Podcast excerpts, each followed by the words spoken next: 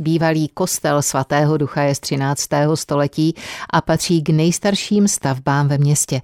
Dnes ovšem slouží jako koncertní síň a přílehlá budova, třeba jako zázemí pro umělce a návštěvníky.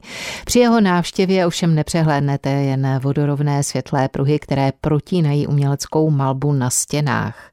Kdy a proč k poničení maleb došlo? Detaily probírala redaktorka Českého rozhlasu Ostrava Iva Havlíčková s historikem Městského muzea v Krnově Alexandrem Michal Bernardem.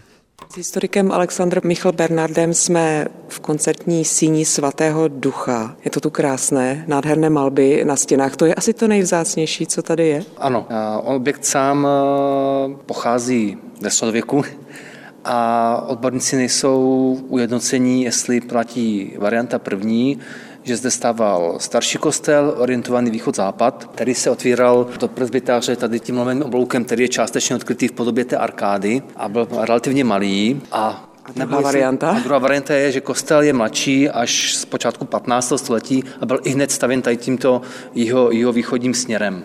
Co je stoprocentní, takže v 15. století byl dostavěn či přestavěn ten kostel a ta stavba samozřejmě nebyla jednorázovou akcí, ale měla asi takové tři etapy. Završeno to bylo potom tou pozdně gotickou výmalbou, která se z větší části dochovala do dnes. A tady, kde stojí dnes Varhany, byl tam kdysi oltář? Byl tam oltář, eh, teď si nejsem jistý, myslím, že o tom starším oltáři žádné zprávy nemáme s člověkem, totiž v 16. století, kdy Krnovsko koupili Hohenzollernové, ta norimberská větev, Ansbachská, tak eh, na Kronovsku bylo zavedeno luteránství a Tvrdí se, a jsou tu potom vlastně stopy taky viditelné, že eh, tento objekt eh, přestal být využíván k liturgickým účelům. Budova špitálu, která sousedila eh, stejně jako dnes, kde je dnes to zázemí koncertní síně, tak ta za velkého požáru východní části Kronova roku 1546 zhořela a koncem 16. a 17. století, což potvrdili archeologický výzkum, tak zde stála kamenná stavba, která nebyla využívána jako by špitál, ale obydlí několika šlechticů a kostel byl přepatrován. To tady vidíme na porušení té malby. Eh, gotická okna prý byla zazděna, byla ponechána prý jen nějaká malá okýnka na základní osvětlení a vrchní patro eh, takto vzniklé prý sloužilo jako sípka a tady ve spodním patře prý byla hospoda, ale ta starší literatura zhodně tvrdí, že byly údajně nevalné pověsti. V každém případě dnes se kostel využívá k těm koncertním účelům, no využívá se té dobré akustiky, která tady je. Tady jsou židle, možná se můžeme na chvilku posadit. Zároveň eh, to vlastně patří mezi takové nejreprezentativnější prostory eh, města Krnova, takže se zde také odehrávají svatební obřady, předávání vysvědčení krnovských základních škol a středních škol, které v Krnově působí a tak dále. Jo. Takže využití je takové trošku všestranější, košatější a opravdu využívá té reprezentativnosti eh, stavby. Ty malby, já na nich vidím postavy, například postavy nesoucí kříž. Jestli no, to dobře tak... identifikuju, co vlastně znamenají ty malby? Co se vyjádřili odborníci, tak jsou to samozřejmě liturgické výjevy, jak jinak, když jsme v bývalém kostele. Jsou tu starozákonní i novozákonní výjevy. Ten cyklus není dochovaný ve své úplné celistvosti, on byl určitě daleko rozsáhlejší, bylo ze těch výjevů více dochovala se teda většina. Ty výjevy byly takové barvitější, prokreslenější. To, co se nám vlastně dochovalo, tak je to, co se eh, propilo do omítky a co se zapodařilo během těch eh, adaptací v 80. letech objevit eh, nepoškozené nebo poškozené jen do té míry, že to bylo možno nějak opětně rekonstruovat. Tam vzadu v presbytáři někdejším jsou starozákonní výjevy a částečně novozákonní a tady potom už v té lodi jsou hlavně eh, novozákonní, ale jsou takové jakoby přeházené z hlediska eh, dějin Bible nejdou tak, jak by po sobě měli jít. Každopádně zde budeme mít přednášku paní docentky Rivikové z Ostravské univerzity, která je eh, velkou odbornicí na středověkou výmalbu, na interpretaci středověké malby a tak dále, která navíc nejen, že tomu rozumí, ale dokáže tomu velice poutavě vyprávět a to i lajkům. Takže každého, koho by to trošku zajímalo i v spojitosti s tím prostorem, tak se může přijít podívat a určitě to bude stát za to.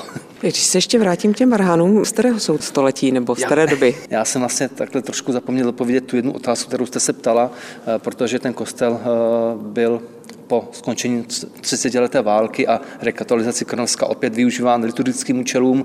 Eh, ve vedlejší budově opět fungoval špitál a byl zde teda osazen nový oltář, který byl krásný, přezbovaný, sající až k patru presbytáře. Určením motivem byl ohromný obraz slání Ducha Svatého. Jak ten oltář vypadal, tak to máme dochováno na ojedinělých fotografiích z 30. let 20. století a ještě potom eh, pár kusů poválečných fotografií eh, kdy teda už je v takém hodně zuboženém stavu. Eh, pokud já vím, tak se zatím neví, nebo jsem neslyšel, že by někdo věděl, jaký byl jeho osud, co se s ním stalo, jestli prostě to bylo rozzáno, vyhozeno, nebo si to někdo, někdo někam odvezl. odvezl. Hmm. Každopádně tím novým oltářem se potom od konce 80. let staly varhany krnovské filmy Rigger Cross. Tehdy staly při nějaké 3 miliony československých korun, jsou to z roku 1988. Je tam na 2700 pišťal. Jsou velké. Nejdelší mají 5,5 metru, nejkratší pár milimetrů. Odborný text, který o tom teda pojednává, tak specialitou jsou i jakési dlouhé trubky, to je asi to, co tady vidíme popředí, které prý pomáhají s interpretací francouzské a španělské hudby, jak se tvrdí v tom textu. Dodává odpolední Českého rozhlasu Ostrava historik Aleksandr Michal Bernardno a prozradí toho určitě více třeba o výmalbě kostela i přednášce na toto téma. Ovšem to až po písničce. Teď už Hana Zagorová. Tak pěkné odpoledne. Je Za pozornost v koncertní síni svatého ducha v Krnově určitě stojí její výmalba.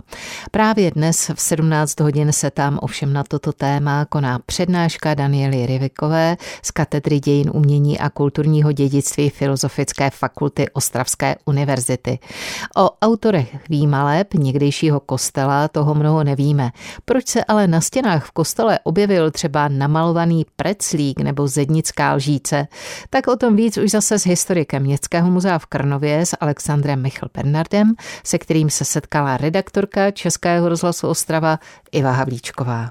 Tak jestli ještě projdeme to zázemí koncertní síně svatého ducha a vystoupáme na balkon.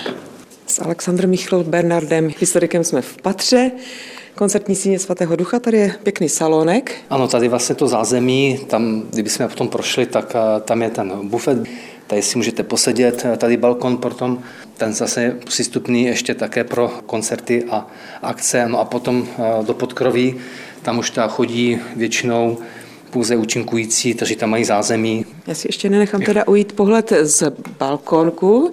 Tady při koncertech může být dalších 20 návštěvníků. Krásné klenby, další malby tady. Tam vlastně máme Jidáše, který jako jediný nemá to rámování tou bordurou a tady nalevo o to barokní okna tam je z mrtvých stání Krista a tady je sestup Krista do předpeklí. To byl asi věv, kterým ten věv patrně končil, jakože to definitivní těství Krista. A starší interpretace tvrdila, že ty osoby, které jdou vstříc Kristovi z toho pekla, které je podobně tou tlamou toho Leviatana, takže to jsou čerti právě docentka Reviková a asi jiní odborníci mi na to možná upozornili a přišli by s výkladem, že jsou to naopak starozákonní proroci, že opravdu ten člověk, člověk nebyl vždycky hloupý a když ta poslouchal ta kázání a trošku něco potom pochytil z toho, tak kolikrát o tom začal přemýšlet a říkal si, jak tomu ti starozákonní proroci přijdou, jo, když vlastně zemřeli ještě před narozením Krista, takže nebyli pokřtění a tudíž by měli být v pekle. A to se není fér, když si potom o nich říkáme jo, v tom starém zákoně, že prostě si nějak o něco zasloužili, tak je to většinou tak, že potom Kristus, až to všechno po posledním soudu urovná, tak ještě se jde do toho pekla a ještě se tam vyzbírá ty starozákonní proroky, jakože e, si nezaslouží, aby tam prodlévali. Mm-hmm. No a autor teda těch kreseb té výmalby je neznámý? Autor je, autor je neznámý, byl asi ovlivněn vlivy z Poríní a z Francie a vlastně neznáme ani vyloženě zadavatele, ale po těch znaků, které se nacházejí podél vítězného oblouku na levé a pravé straně, tak eh, můžeme očekávat, že to byly měšťané.